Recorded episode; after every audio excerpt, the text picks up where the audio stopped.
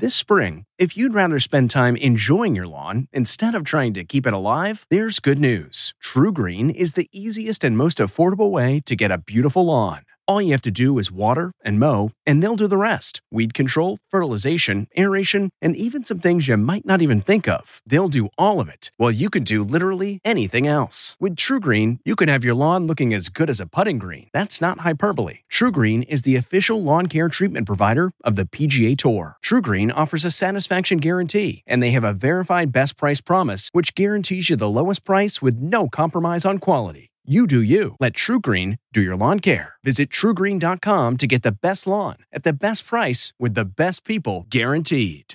This episode is brought in part to you by Audible, your go to destination for thrilling audio entertainment. Whether you're looking for a hair raising experience to enjoy while you're on the move or eager to dive into sinister and shocking tales, Audible has an exclusive collection of thrillers from best selling authors that will keep you on the edge of your seat like James Patterson's first audio only thriller, The Coldest Case. Experience stories like never before, where every chilling detail is brought to life by captivating sound design. Plus, as an Audible member, choose one title a month to make yours forever. And now, new members can try Audible free for 30 days. Just visit audible.com slash WonderyPod or text WonderyPod to 500 500. That's audible.com slash WonderyPod or text WonderyPod to 500 500. Looking to instantly upgrade your Mother's Day gift from typical to meaningful? Shop Etsy. Get up to 30% off well-crafted and personalized gifts from participating shops until May 12th. This year, embrace your creative side. You know, the side your mom gave you. And shop Etsy for custom jewelry, style pieces, home decor, and extra special items she'll adore. Need something original and affordable for Mother's Day? Etsy has it. Shop until May 12th for up to 30% off gifts for mom. Terms apply. Hi, I'm Jane Pauley, and this is our Sunday Morning Extra, our podcast featuring a memorable story from our most recent show. It's a conversation that offers insights beyond the broadcast. He rode a blazing saddle, he wore a shining star. On this episode, our contributor Ben Mankiewicz of Turner Classic Movies catches up with a true comic legend, the one and only Mel Brooks. I don't get pay, paid for this, do I? I'm just curious. Believe it or not, Mel Brooks has been making us laugh for more than 70 years. First as a comedy writer for Sid Caesar's Show of Shows, and then with his many films, including such classics as Blazing Saddles, Young Frankenstein, and of course, The Producers. Ben Mankiewicz visited Mel Brooks recently at his Santa Monica home. It's clear at age 93, Brooks is still as sharp and funny as ever.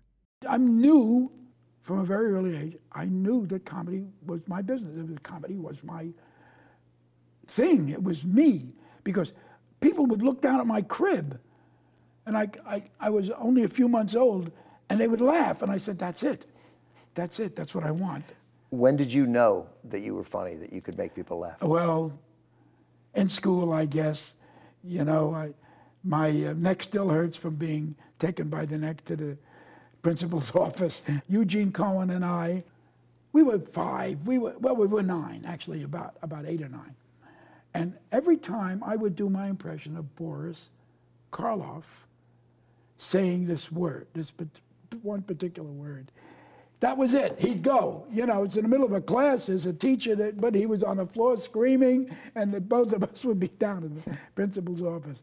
And the word was my impression of Boris Karloff, the monster, saying this word. He'd say, antipasto, and just antipasto, and that was it. And, and Eugene would be on the floor, and that, that, was, that was the end of it. Now, I knew, and it was so great, the rest of the class would laugh. They didn't know why they were laughing, but they knew they were. I, I, don't even know why it's funny, but it's undeniably it's, funny. It's undeniably. I wasn't a performer. I only one performance on the show of shows. In the nine years I wrote, brilliantly wrote, the show of shows starring Sid Caesar. I only performed, and it was not even me. it was my cat sound. Sid wanted me to do a cat sound. Dial M for money. He backs up in a dark room. He steps on a cat's tail. Wow! And I do that. and he wanted wow! And so I said, okay. So I was going to do it. I'm going to do the cat sound. I'm going to perform. All right. The sound man points to me. I see there's going to be over a million people hearing. I get scared. I'm dry. I, no cat. Sid keeps backing up. No cat. No cat. Finally, I get it out. Sid says, good. Finally, you know. So I said, that was stage fright. That was, you know, mic fright, whatever, you know. Let's go back to, uh, to 1961. Uh, how'd you meet her? 1961, February 5th. Uh, You know the date. Charles Strouse, who wrote All American with me, I wrote the book. Strouse says to me, he said, come with me to the Ziegfeld Theater. There's a Perry Como rehearsal. Anne Bancroft is in, is in, is in the Perry Como show. I said, so, so. You, you knew Anne Bancroft. I said, yeah. I said, miracle worker I, Anne, Anne Bancroft, of course. And there on the stage, uh, Anne Bancroft comes out, and she's wearing a white gown, and she has jet black, shiny hair, and the most beautiful eyes and the most beautiful figure. And it was just like, I said, Kismet? Luck? What? Anyway, I, I'm in love. I know I'm, I'm, I'm just struck by her. I'm struck and I'm in love. And I scream out, Anne Bancroft, I love you. She said, Who are you? I said, I'm Mel Brooks. She said, I got your record. You know, I did a record with Carl Reiner, a 2,000 year old man. So we, I, I ran back, we talked, we, uh, we, we talked. We, um, I said, What are you doing? She said, I have to see uh, somebody at the William Morris Agency. I said, uh, Bernie said, I got to see him too. I just, I didn't, I, I went with her. I got a cab. I went, she liked my whistle. Uh, yeah, it's a good whistle. That's how you got the cab? Yeah. I got a cab. She was impressed with the whistle. We went to William Morris office, and I never let go. I just, and then uh, later that night, we went to Chinatown Charlie's. We had Chinese food together. The next night, uh, she was somewhere, Jerry Orbach uh, and his wife were throwing a party, and I found out she's going to be there. I showed up at the party. So I, every night, wherever she went, I would show up, and I'd say, you know, by the fourth or fifth time, I'd say, "This is it's kismet." She told her therapist, Yeah. her analyst, uh, let's speed this process up. I've met the right man. Yeah. Like she knew too. Oh, we just, I mean, it was just nobody else. It ended up, we, we, we, we lived together for three or four years, and, and we were married 41 years. And I think it was kismet. I think, you know, I was, I was very lucky. I had, a, I, had, I had the best life because she was in it. I mean, she had everything. She had looks, she had brains, she had purpose. She could be the leading lady or an aide de camp. She could just be on stage with the spotlight and star in something. She was a great gift. She was a, a gift from God. She was funny, right? She was funny. She had, she had great timing. She had pauses. I said, Where did you get those pauses? She said, When I did Mother Courage on Broadway, I met Gene Wilder. She gave me Gene Wilder. She said, He's, he's different. And I said, What's different? What's so different about Gene Wilder? And she said, He pauses. I said, What, do- what does that mean? She said,